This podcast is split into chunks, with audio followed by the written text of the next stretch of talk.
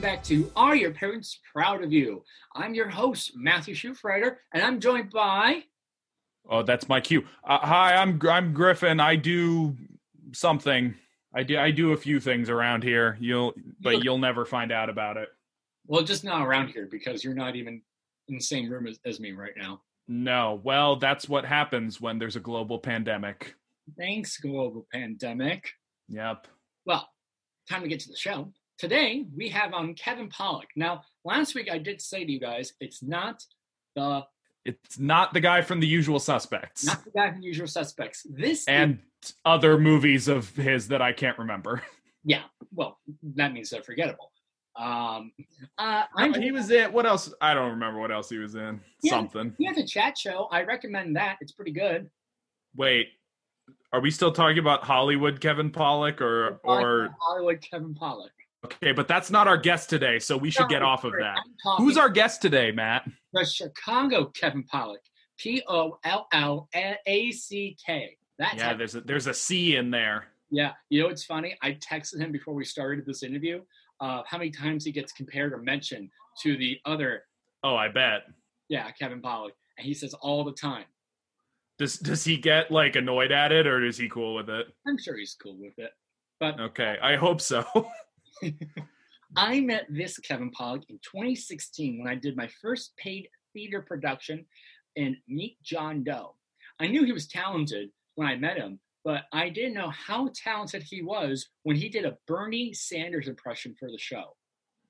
oh well, that's the mark of true talent right there. You can do a Bernie Sanders impression, you can do anything. Other than that, Kevin is an actor, singer, songwriter, composer, talent manager, producer, and a laundry folder. He is Wait, what? Yeah, he can full laundry. It's on the I- resume. It's a special Oh. That's that's is that actually on his resume? Yes, it is. That's awesome. I put I can shave and grow a beard on mine, so come on, you gotta put the silly things on of course. Absolutely. I think I think my beard growing skills are also mentioned in my resume too Well, somewhere. your, your your beard is majestic.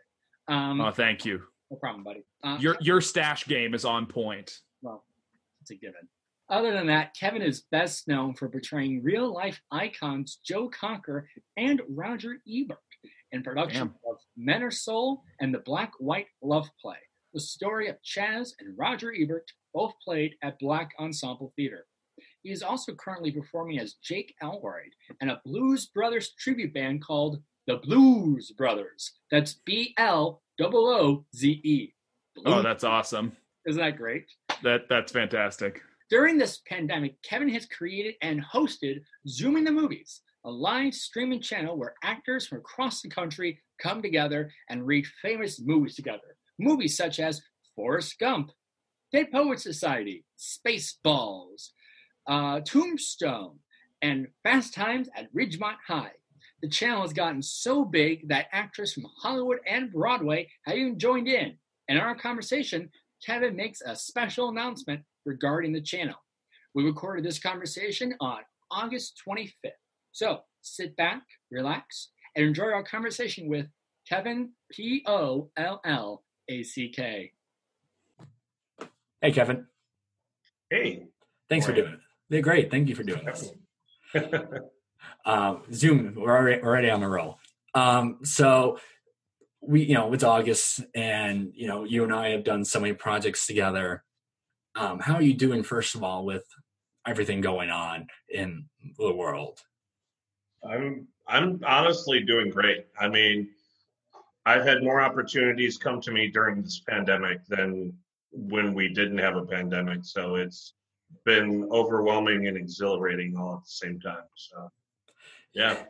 You're one of the only people who can say this pandemic has been good for them in some ways. Um, Surprisingly, yeah. like I remember when we talked back in April on my other show, you know, you shaved your head. you were Now I got all that hair back. yeah, you, you're looking really good. Uh, for our listeners, Kevin has great hair. Um, yeah, no problem. Um, but yeah, so that's great. Um, so let's dive right into you. You grew up in Illinois, Buffalo Grove, correct? hmm Yeah. What were you um, like as a child? annoying, very very annoying. I'm an only child, so you can only imagine how my parents must felt. Um, and uh, you know, I was always into the arts. I was always in, you know, wanting to do theater and music. My parents would take me to concerts since I was a little kid all the time. So, you know, music and theater has been around me since I, you know, since I was really, really little. And they used to take me to Las Vegas um, every year or every other year. And I would, you know, see shows and like, who takes kids to Vegas back then? But they did. And, um, they got me, you know, interested in all the shows and, and the rides, and, you know. Uh, but yeah, I was I was very spoiled. I was a very spoiled child. You were original Vegas baby, right there. Pretty much, yeah. Yeah. Um, yeah. What did your parents do for a living, and where do you think that love of music and the arts came from for them? Uh, well, my my dad worked for a lot of different companies as an IT uh, not anymore. He's he's retired now, and my mom's worked in law for you know so many years. But they've always been fascinated with music, and they used to blast music around the house, and uh, I'd be dancing to it in the living room. And and as I said, they would take me to all the fests every summer and see bands. And um, you know, they're not. Well, actually, they are both former musicians back when they were younger. My mm-hmm. mom played uh, keys and piano, and and my dad played drums. So, and now I play. I can play piano and keys, and kind of taught myself through the years, and, and for my writing and whatnot. But, but yeah, that's that's where it all started. Yeah, you know, do you remember the kind of music you were listened to? Was a lot of rock, soul. Oh yeah, very a lot of Pink Floyd, uh, a lot of Santana. Those are my parents' favorite bands, a lot of Beatles, um, Genesis. You know, it, it was like spectrum of different styles of music. Um, but my mom's favorite group is Santana, so there was a lot of Santana played in the house, um, and a lot of Pink Floyd. Those are like their two favorite groups. So two completely different groups uh, that were played around the house often. What was about it then that really stuck with you? Um, you know, I, I've been singing since I was a little kid. My my aunt, my mom's sister, um, is a singer, and we used to duet all the time at the house and and uh, out in public at karaoke and stuff like that. And you know, my aunt would be have a gig singing somewhere, and she'd bring me up to sing with her. And uh, you know, we went into a recording studio one day and recorded like a cassette tape, an actual cassette tape back in the '90s.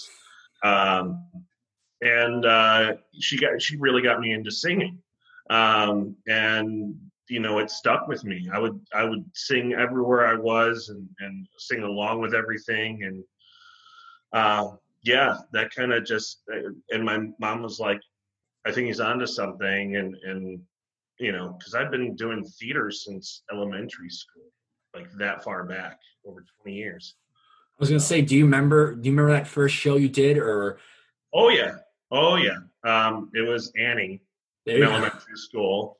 I was FDR in the wheelchair. There you go. And then right after that, I was in Annie Get Your Gun, and I don't remember who the hell I was in that because I think yeah that I always hated that show. So I mean, there, I don't even remember who I was, but those are my first two shows I remember.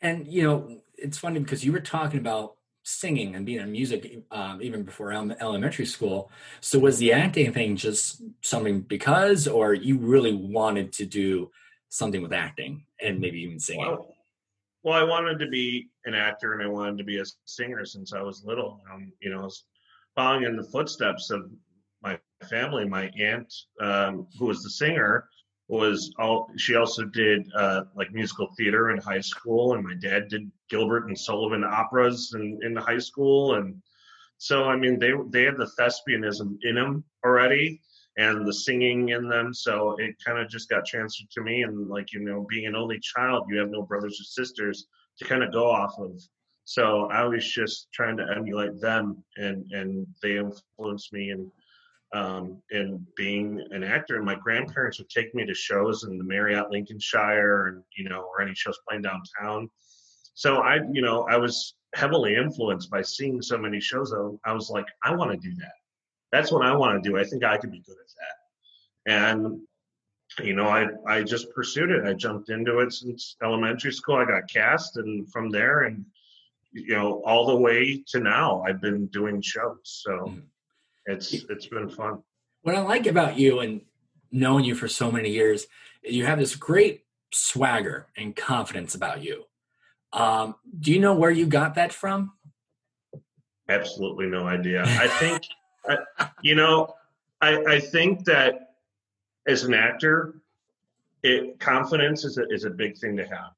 Mm-hmm. Um, and I've slowly understood that through the years of being turned down so much in so many different directions, but mm-hmm. not just being turned down as an actor, being turned down as a musician when you want to hand your demo to somebody, when you're trying to push a song out to the radio and they're like, yeah, this is not for us.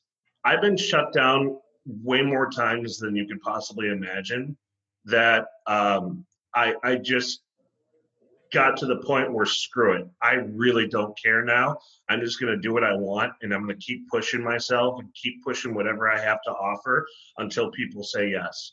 Mm-hmm. And I I took that advice that I gave myself and it made me more confident in myself and and you know, I got more yeses because of that. Mm-hmm. Um, so sometimes you just have to listen to that, you know, those inner thoughts that you have that are trying to tell you to go in the right direction because, you know, it, it's it, in a difficult time like this, you know, you're thinking it's a pandemic. How am I going to make my, you know, make a career through a pandemic and whatnot? Well, there's always other options. There's always other outlets in, in ways to really drive yourself to uh, to happiness and success. That's great. Um, so after, so you went to Harper College, um, and then after that you graduated. Was the idea just to be a full time actor? Did you even have an idea after you? Never. Gra- well, actually, I never graduated from college. I dropped out of college. Really? So, what made you want to do that? Or do you, can you talk about that? I never liked school. Um, it's just sometimes school isn't for everybody, and um, I had a lot of trouble in school and and just paying attention to things you don't want to pay attention to. It just it, it disinterest, disinterested me, and um, I, I dropped out, got a full time job, and I started working in any any and every kind of industry I could think of just to make money and make ends meet, um, and pursue theater on the side. You know, I, I still did a couple shows at Harper too. Mm. Um, but at the same time, I wanted to pursue community theater outside of school too, and try to you know do something different. And I was working in the medical uh, medical supply industry, and uh, you know working in factories. I I've gone through so many jobs. I can't even begin to tell you how many jobs I've had in my life. At, at least 25 that a lot of them shouldn't even be on a resume because I'm like I don't like this. I'm leaving, and I'm like on to the next one. you know, so I kind of push myself in every industry there is. You know, going to office, you know, office jobs and and everything and whatnot and far between. Um, that I just I just wanted to try something different. I didn't want to do school. mm-hmm. Um, as much as Harper is a good school, I just I couldn't I couldn't handle it. Um, I couldn't handle the student loans and mm-hmm. whatnot. So I, I just started working full time, you know, from then on in and never went back and, and just did theater at night while I was working during the day, nine to five. How did your parents feel when you went up to them and you said, this isn't for me? They were supportive of it. Really? You know, they understood. My parents have always been um, supportive in, in me achieving my dream. And, mm-hmm. and that's something I'm very grateful to have because, you know, I'm sure out there, there are people that, that don't have that and um, it, it, I think that's a good confidence boost for me to really pursue what I've been doing because I'm I'm 33 now and I've been at this for years, and it's it's hard in this kind of industry in the music and theater industry to make it. And and my parents know how many struggles I've had making it this far. So it's always good to have that support. Yeah. And I think going back to me saying your confidence and your swagger, I mean, for me, when I was, you know, I, my parents supported me all my life, and yet I never, I always struggled with accepting that. So for someone like you to accept that immediately, man, that helps a long way. Um, you know, as someone who is very awkward and is still very awkward, um, that acceptance really helps. Um, so you have a favorite job that that you hated? A favorite job that I hated? Yeah. Oh boy. Um, um, I, I hmm. that's that's an interesting one. I, I've you know I worked for insurance and MetLife Insurance at one point, and Oh, I Jesus. absolutely hated there. Like I did not want to work in insurance, and I know people that do work in insurance, but like insurance insurance is annoying. It's good to have, but I don't want to hear about it from anybody. And I was one of those people, and I just like if you don't want to hear it from somebody else, and then you end up doing exactly that, and you annoy yourself, then you're like, screw this, I'm out. and that's that's what happened. I left. I just walked out. So, and McDonald's, everyone You worked did at McDonald's. I worked at McDonald's right out of high school, and I told my boss, I was like, "Screw you!" I threw my hat at him, dropped the mop, and I just walked right out and said, "I'm done." Please, did you have the little "Welcome to McDonald's"? How can I help you today? slogan? Did you do the drive-through? Yes, I did. I worked the drive-through actually. I was I was saying for someone like an actor, that had to be the best part of the job. When you have the little mi- microphone, you can do whatever the heck you want on that. Yeah, but when you have too many pricks at the window, you, you know. Well, there we go, and then the truth comes out. yeah. So, I mean, that's the truth of the drive-through industry. um, it just, yeah, I, everyone worked those fast food jobs. I had, it was one of the, I think the only fast food job I ever worked. And uh, yeah, no one wants to work fast food. The only benefit you get is free food. That's it. Uh, other than that, you know, it's some money out of high school that, you know, they want kids to gain experience. And you can go, if you want to work in the food industry, that is a great thing to start at. Is start in fast food, then work in a restaurant, then build yourself up to wherever you want to be in that kind of industry. Yeah, I That was say not for me. That was not for me. Um, I really couldn't find a job that was for me. That was that was the hardest part. Is you know, what is making yourself happy? I mean, Yeah. that's that's the ultimate thing. Is where are you going to be happy? I, and now I'm happy. I'm, I'm at a. Um, I work for FedEx's logistics office, and and they had treated me with the utmost respect through the years, and I, it's the world of transportation that I, I never thought I would be involved in. Hmm. And it's a great industry to be in, especially during a pandemic because things are always moving. yeah. So I think, I think, uh, you know, I finally found my grounding and, um, you know, they work around my schedule and stuff I like to do. So it's, it's a win-win. That's great. Um, so speaking of music, I kind of want to talk about your experience with impressions and musicians. So you impre- can do a great impersonation of Joe Cocker, and you did Men of Soul with Black Ensemble Theater. How did you? First of all, could you even know you can do a Joe Cocker impression even before you got casted as him? Yeah, I was on a cruise uh, with Phil Collins' son. Uh, I was working with his band at the time, and um, they had karaoke on the cruise. And Mhm. you know, I just figured, uh, you know, shits and giggles, I was like, I'm gonna try this just just to see. I've never sung Joe Cocker in my life. I sang one little help for my friends. Place went nuts, and there were like big musicians and people from all over the world crowded in this room.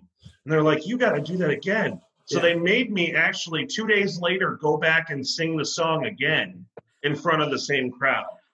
And after that, I was like, okay, this, you know, I, I was a karaoke DJ at one point in my life. So I would just sing tons of songs. And I thought to myself after the cruise, I should add this into my repertoire. And I sang it out, you know, whenever my friends and I went out for karaoke. And I saw this ad on on uh, online of the Black Ensemble Theater looking for uh, a Joe Cocker and Billy Joel of Soul. Yeah. So I went I went to my wife Catherine and I went to a couple other friends of mine and I said, I don't know. I was like, I've never done professional theater before. You know, I've, been, I've done community theater, but this is like huge because they're Yeah. a big equity company, well known Mhm. company. And I figured, what the hell? I could go in there. I had I had a full full beard and sucked my hair back, you know, kind of like '80s Joe. And Yeah. um, I went in, sang with a little help from my friends a cappella, and it was like he knew right then and there that he wanted me. Good feeling walking out of that audition. You know, something that it, different. It's very different to walk in and do an impression of a singer Mhm. and sing in an audition rather than go and do like a monologue and you're like, shit, I, I, I got a line wrong or I didn't read it the way I wanted to. Um, but it was just like I got into the mindset of Cocker and, and just like sang. And, you know, he wasn't a great singer at all. He was a Oh. raspy singer who didn't really care what anybody thought. And I thought, that is awesome because I could sing it however I want to. And um, and that ended up being my big break. Honestly, that that show was one of the best moments of my life. Um, You know, getting to be on stage as Joe Cocker every night and just watching people go nuts was just exhilarating. It's like, dude, you want to live the rock star life? That was like being a rock star on stage. Mhm. Like, you're not playing in front of thousands, you're playing in front of hundreds. But the show was like a rock concert experience with all these soul singers. So it was like you were the rock star and you see standing ovations and people going nuts. It's like one of the coolest things you could ever see. Um, you know, I, I remember going out and getting standing ovations from people, you know, at not only after my song, but at the at the end when they introduced me and you know, we form a line and people would come up to you afterwards and say, you know, uh, any comments to you. And funny enough, one comment triggered me to join the Blues Brothers from that show, Okay. which we could transition to if you if you want to or later. But uh, Chris Jones from the Chicago Tribune Yeah. gave me a review that said Pollack had the wild-eyed look of John Belushi and enough gravel in his voice to fill my backyard path. And I took that to heart. And somebody walked up to me and goes, You need to be in the Blues Brothers. You are John Belushi to a T. I was like, Cool. I, I, I all right. I'll, I'll, I'll believe you. I'm like, I didn't think so.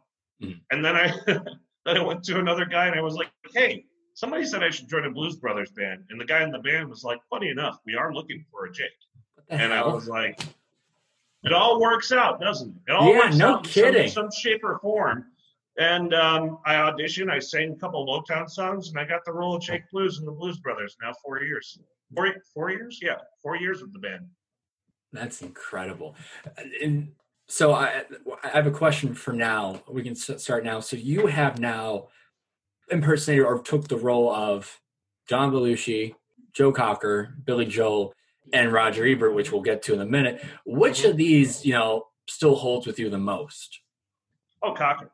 Yeah. Cocker, because I mean, everybody knows me for doing Cocker. Um, we went to a couple of years ago. Um, Black Ensemble flew to Winston Salem, North Carolina, for the National Black Theater Festival. Mm. I mean, I was one of maybe of our group. I was only one of two white guys in all of Winston Salem, North Carolina, in that area. So it was nice to to feel welcome, and and um, they all remember. They all went nuts, it, and that was exhilarating. Like I thought, the theater performing at the theater that show was fun, but when we performed in Winston Salem, North Carolina, it was a whole nother ballgame. I mean, it was a way bigger theater with thousands of seats. We had celebrities from TV, film, and Broadway all seeing different shows, and they all came and saw our show at one point, and um, it was that that to this day is probably my favorite show I ever did. You know, in my career, because not only was it my big break, but I mean, it was it was something I'm still known for today. And Cocker is still stuck with me because in the Blues Brothers, we do a tribute to Joe uh, Joe Cocker. I was say you do you do the tribute. Yeah, because John Belushi was was heavily influenced by Joe Cocker too, and on Saturday Night Live. So we do the we do a tribute to Joe, and I do with little help at every show, and it brings like people go nuts every time we do that at festivals and theaters, you name it. Yeah. Yeah. How did you find the, the impression? Because when 'cause does that take a lot of research, or do you just go with the music? No, because I mean, growing up, I used to impersonate all kinds of celebrities. I would listen to them and listen, like, really research them on YouTube and and whatnot, and just try to get different voices down and and um, and different singing impressions. And and really it it really wasn't that difficult when I really started to dig deep into the way Cocker sounded and like you know, that's that's that's literally how where he gets that voice from is that deep gravel. So I mean, I just started doing that and it and it worked. I mean, that was the first time I would have to sing it five nights a week mm-hmm. at, at Black Ensemble, and yeah. um, you know, it just it's stuck with me. So I started to get better and better and more into them as the show because I really I was like I had to analyze who was Joe Cocker, and I think the more I uh, I got to know who he was and and and how his voice became that way and, and his mannerisms, why he did all the uh, the the you know the seizure looking moments that everybody yeah. looks at. Um, that it was it was basically you know he he was a very interesting guy and like I don't know not many people know his backstory, but on Netflix there's a great documentary on Joe Cocker um, that I recommend people watch because it really digs deep into his life and and and I watched that too and it really helped me get into the mindset and become like I would close my eyes on stage and become him. You know, it's almost like a legends in concert kind of uh, yeah. moment. You know. So, and I kind of now want to go into Roger Ebert because um, then you did Black and White, the story of Chaz, the Black and White story. Sorry, the story of Chaz and Roger Ebert. Uh, I didn't know this was a musical. Um, did this was this like the world premiere at the theater, or how did this come to? Okay, it was. This was. So, so Chaz came to see Men of Soul, and she saw me as you know as Cocker, and she said she loved it, which is a huge compliment coming from someone like her. And Jackie told me about it in in you know during the run, because I'm you know I'm a bigger guy, and Roger was a bigger guy, and you know she suggested that I I come audition for Little Roger, and and and I think Chaz agreed and so I went out to auditions and I, I forgot what I sang. I sang something, but I, it, it, doesn't dawn on me. But um, I went to the callback. Uh, either I auditioned or I went to the callback, one of the two, because they already knew who I was. I, I was in the current show, yeah. so it helped. And, and um, uh, I went to the callback, and it was me and, and my buddy uh, uh, uh Matthew. So it was me and him as you know going out for Roger. I ultimately got it, um, and it was hell going through it in a yeah. good way, in a good way because I found out more about myself and my acting abilities than I ever had during that show. Jackie Taylor was one of the best directors I've ever had. She got like deep into my soul and brought everything out of me. And I think that could be one of the reasons why I'm so confident in myself now is is she helped bring a lot out of me in that. It was such a deep, deep uh, experience to go yeah. through.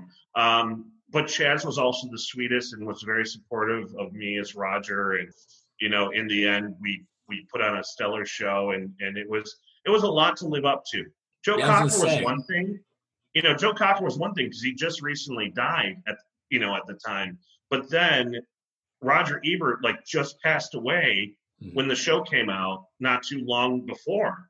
So like, and he's an, a Chicago icon, you know, right. and anybody involved in film knows who he is. And so that was the scariest, probably the scariest acting job of my life because um, I didn't want to screw it up. I really studied him more than I studied anything else I've ever acted in. Um, I, I Chaz uh, was very welcoming and invited uh, Rashada Dawan, who played my my Chaz Ebert, uh, wonderful, amazing actress Chicago, singer, and um, she helped. You know, I think we worked off of each other, and we kind of got the relationship down to a T. Um, I had to play him from age 50 to 74 when he died, wow. so it was it was hard to it was hard to play somebody in real life dying and it was just like it's so hard to get into. But I mean, but Ch- uh, Chaz welcomed uh, Rashada and I to her, her, her and Roger's house. Wow! And you know, I got to sit in his office chair and sit at his desk. I got to try on his glasses. Like he was known for his his actual glasses, and I, you know, I think when when that happens, when you when you, you know, put something on from somebody that you're portraying onto your body or onto mm-hmm. yourself, it kind of just floats. You know, it really helps you get into that that headspace. Mhm. Um, and it all came together like that helped. And just having uh, Chaz's trust and faith and, and me playing Roger and, and Jackie guiding me, you know, to where I need to be. Um, as I said, one of the hardest acting, probably the hardest acting job I've ever done. And it was a great experience. People from all over flew in to see this. Um, you know, it didn't do that well, but at the end, um, they all loved uh, mine and Rashada's uh, portrayal of, of Roger and Chaz. So I felt that as, was a win. Uh, do you think the spirit of Roger, or did you ever feel like Roger was ever in the theater when you performed Yes. with him? Yes. Um, I felt like he was inside of me in, at, in some moments when I was on stage. Mhm. Like I could actually feel his presence inside of me. Um, opening night, they left a chair open for him right in the first row in the middle with his actual scarf Wow. over it. And when I was dying on stage, I look up at one point and I swear to God, I saw a figure of him, like very briefly, sitting in that chair smiling. Just Hmm. like that was it. Hmm. It was like a brief look, gone. And I told Chaz that, and she started crying. And she goes, I saw him too. Wow. So it was, that's why I said it was such an emotional journey, that show, uh, in so many different ways. And I'll always be grateful uh, uh, just for getting to play that part and getting to go through that whole experience because I, not many actors get that opportunity. So that Mhm. was, that was huge. and to play an icon to that means so much to the city of chicago uh, i assume you watched at the movies when it was on right I did. Yeah. Yeah. Every week. it was great um, so moving on um, when we got i feel like we got closer because of this project you've been doing called zooming through the movies which which was originally from page to zoom and then we well, done yeah, it was. It's Zoom in the movies. That's Yeah. what it started at.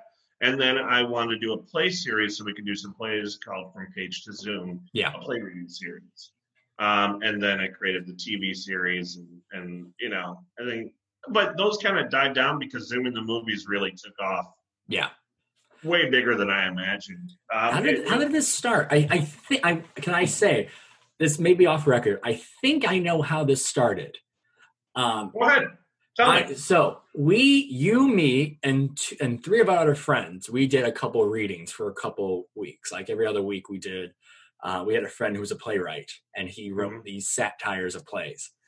And I remember we couldn't do it one week, and Yeah. uh, and so then like the next week later, you announced this page to Zoom or uh, sorry, zooming through the movies, and I'm like, hmm, I think I was part of the origins for this. Was I? Am I right, or how did this start?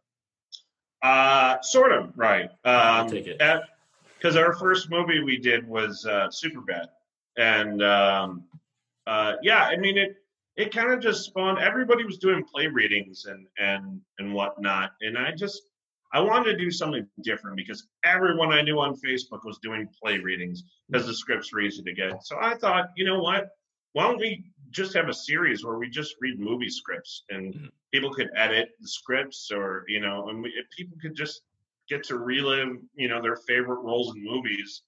And you know, I, I thought people would love that, and and I would love to do that, something like that. And I think it'll keep people entertained because if you think about it, every Saturday night at the time, people instead of watching your favorite movie, you could watch actors doing a of your favorite movie, doing a different depiction of you know the characters and and whatnot. And, and even if they don't want to do it, the actors will have fun doing it. Yeah. Because we don't rehearse. We should like we don't No. rehearse. We don't meet any. We you send us the script. Mhm. A couple days later, we like, hey, how are you? Let's go. And Yeah. so I, I'm I'm curious. Do you even read the scripts before we even start, or you just? No. Or, yeah, I, I. I think I think we're on episode I don't know 25 now. We've done Yeah. like 25 films since pandemic started, which is a lot because a lot of these are like two and a half, three hours too. Yeah. Sometimes. Say what has Um, been. Yeah, and um, but I've never read one script. I don't think since we started because I like to challenge myself. too. I like I like it actually being a cold reading. Yeah. Like I will I will see the script right when we have it up and just go through with it and just go on the fly. Think that's one of the most exciting things about this is we do this cold cold reading style where a lot of people don't. Some people do and highlight their lines. And I- I know a lot of others that just throw it on their screen the day that we do these and and just go for it. And I think that's one of the most thrilling things. This has really taken off um, way more than I, I could have imagined. We now have you know over 400 people in the group, and Yeah. it went from like 100, you know, 50 to 100, and then just kept building and you know picking some of the best movies that we can. And then uh, my buddy Thomas Squires uh, helped me out, and I needed some help because I couldn't do this all by myself, and so he jumped on board and is sort of like my assistant with this thing, and now he's running his own films on the side, and uh, uh, Lindsay Bullion and a couple other people. So you know now we have different options each week. Where, I'm still running it every week. I'm not doing it always every Saturday. I mean, if I'm booked on a Saturday, I'll do it on like thir- like we're doing the Birdcage uh, Thursday night instead of Saturday night because I have a gig, my last gig of the year with Blues Brothers. So, um, but normally they're on mine are on Saturday nights because they're during the week, and we usually have two a week. Um, sometimes we'll do three. You know, it's made a lot of people happy, and I am so so thankful to everybody that's been involved, including yourself.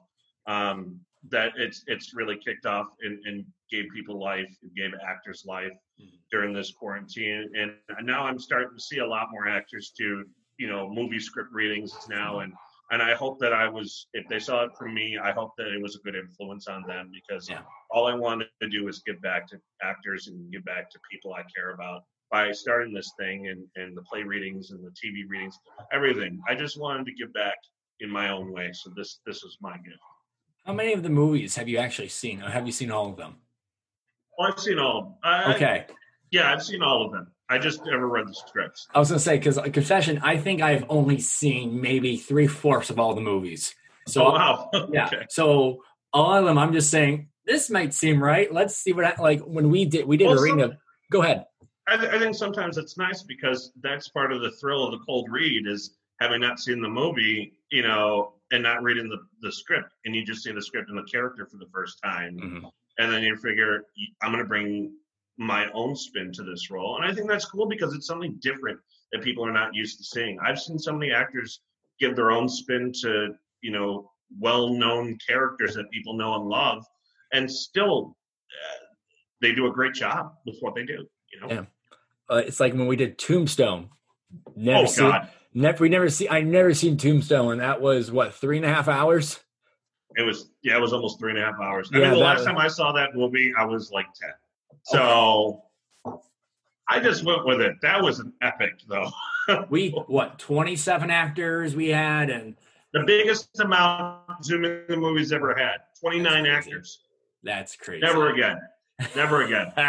yeah, we're doing Birdcage, and that has what 10, 12, something like that. Maybe even smaller than I that. I mean, yeah. literally, it's it's only ten, and that reads like a play. So I mean, it's it's it's a lot. Yeah. Is there one you really want to do that you haven't done yet? You know, that's a that's a really good question. Um, probably one of my favorite movie of all time is Hook. I Oh. love that movie for everything it's worth, um, and just it's a star-studded cast. Um, so that's one I'd eventually like to do down the line. But I, you know, I get to do all the ones I like. I've done a lot of the ones I've always wanted to do. Um, yeah, yeah, I would say Hook. That that would probably be my That's a good, that's a good one. my Yeah. favorite. Where's the Blues Brothers script? Have you done that yet? Dude, there is no script to the Blues Brothers. Okay, it's, I it's had a re- to. It's a really shitty script that it goes by really quick and it's all filled with music. So I mean, Okay. really, you can't really do the Blues Brothers over. You know, you have to share the screen and just play all the music the entire time, which would be boring. Sit and watch, you know. but yeah, Um, my last segment before we get to your big announcement. Um, you write music and you have an EP. I do. Um, and this, your first, now the first song that I ever heard that you wrote, you wrote for your wife at your wedding. I did. Uh, Yes. Something's Good's Coming Down. Was that your first time ever writing a song? No. Uh, Oh, okay. I, I've written about 50 something songs. Um, I've been a balladeer for a long time. I, Yeah. I had I had a lot of trouble writing up tempo songs and like dance numbers, and I always wanted to do that.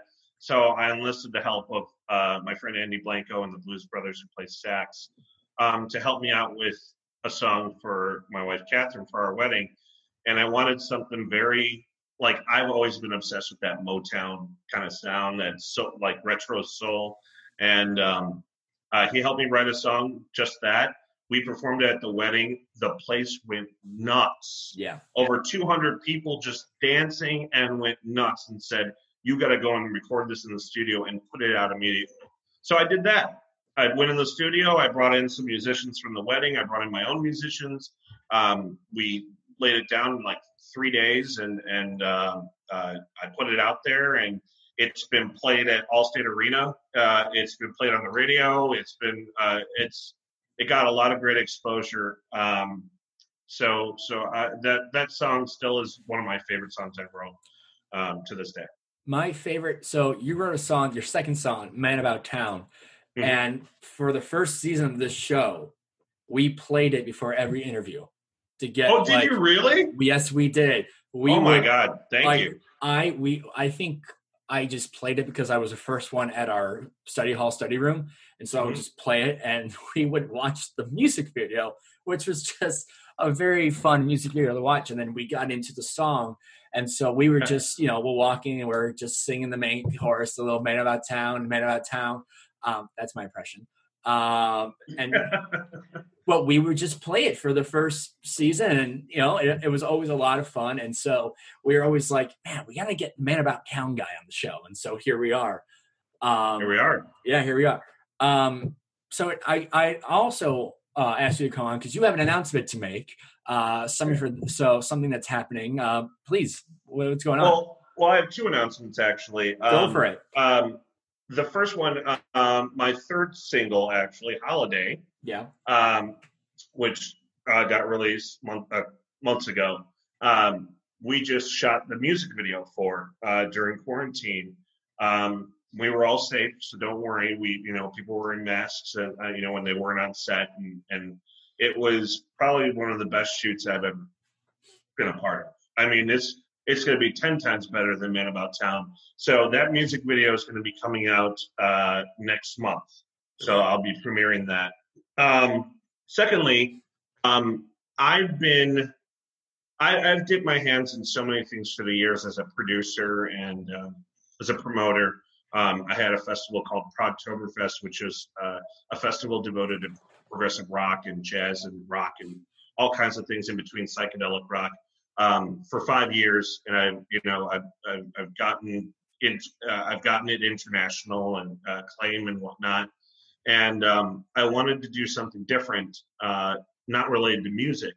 So uh, my friend Jim Ald and I, who Jim Ald, uh, who you've read with before in Zooming yeah. the Movies, he helped start Zooming the Movies with me. Um, he was he stood up at my wedding. I've known him for years, and um, uh, we decided that we wanted to do a new works festival mm-hmm. for uh, short plays, uh, full length plays, TV pilots, and screenplays that you know for to give a new voice to new writers and whatnot.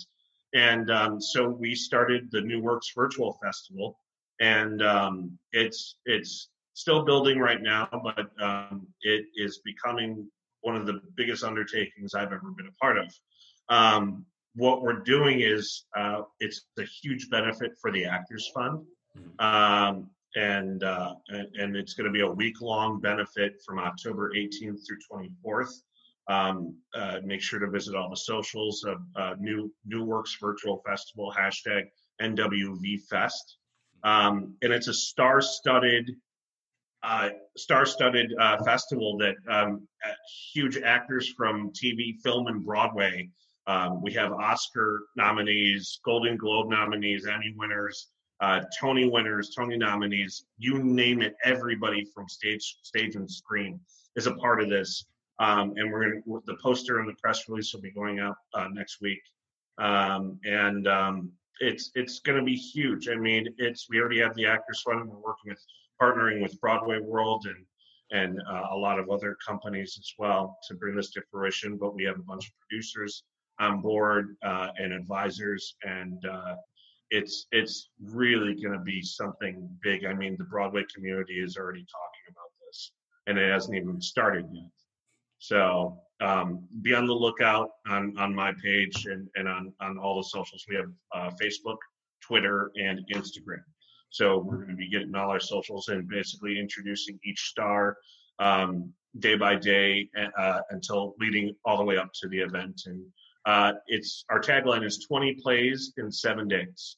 No and pressure. right now, yeah, 20 plays in seven days uh, that we're going to be doing, and um, and we already have 150 submissions, and there's going to be a lot more. So we have to weasel all those down to 20.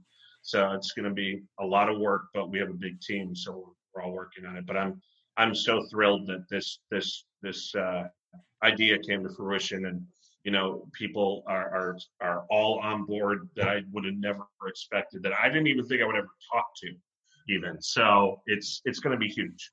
That's great. No, I'm I'm so excited to see it, and you know we'll keep talking about it on the show. Hello, listeners. Uh, I wanted to update everyone. So, we have new dates for the New Works Virtual Festival. The new dates are October 25th to October 31st. Kevin's EP will come out sometime between October and November, and the holiday music video that Kevin was talking about will is right now a TBA, meaning we will update you on that video as well. And if you're wondering what the new intro music was, well, that was Man About Town from Kevin Pollack. You can find that song on all media platforms and the music video you can find on YouTube. That is it for me. We'll see you then. Back to the show. Uh, Kevin, we have some time and we're going to do a game. Mm-hmm. This game is called Time for Two. And it's two minutes on the clock, and it's, it's a series of random icebreaker questions. No okay. pressure. We just want to see what your opinion is. All right. Okay. Are you are you ready? Let's do it. All right, here we go. Three, two, one, go. Would you rather live in a roller coaster park or a zoo? A zoo. Brendan or Brandon? Brandon. Uh, who let the dogs out? Uh, chef. Ted Danson. Your thoughts? He's okay. Threw him in a little. Threw him in a baby was all right. um, do you recommend art school?